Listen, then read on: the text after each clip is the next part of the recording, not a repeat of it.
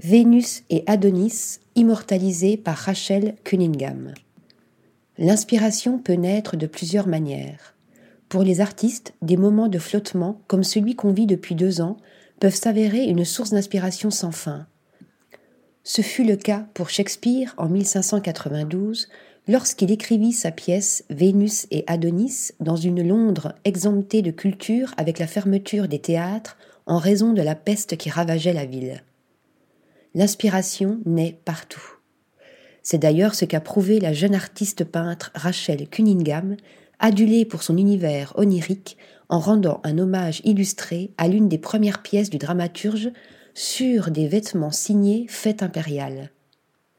La marque française, fondée en 2015 et connue pour ses imprimés audacieux, s'est associée à la jeune artiste le temps d'une collection capsule afin de présenter des œuvres d'art sur tissu une véritable balade dans l'imaginaire romantique de Rachel Cunningham conduite par l'œuvre de William Shakespeare.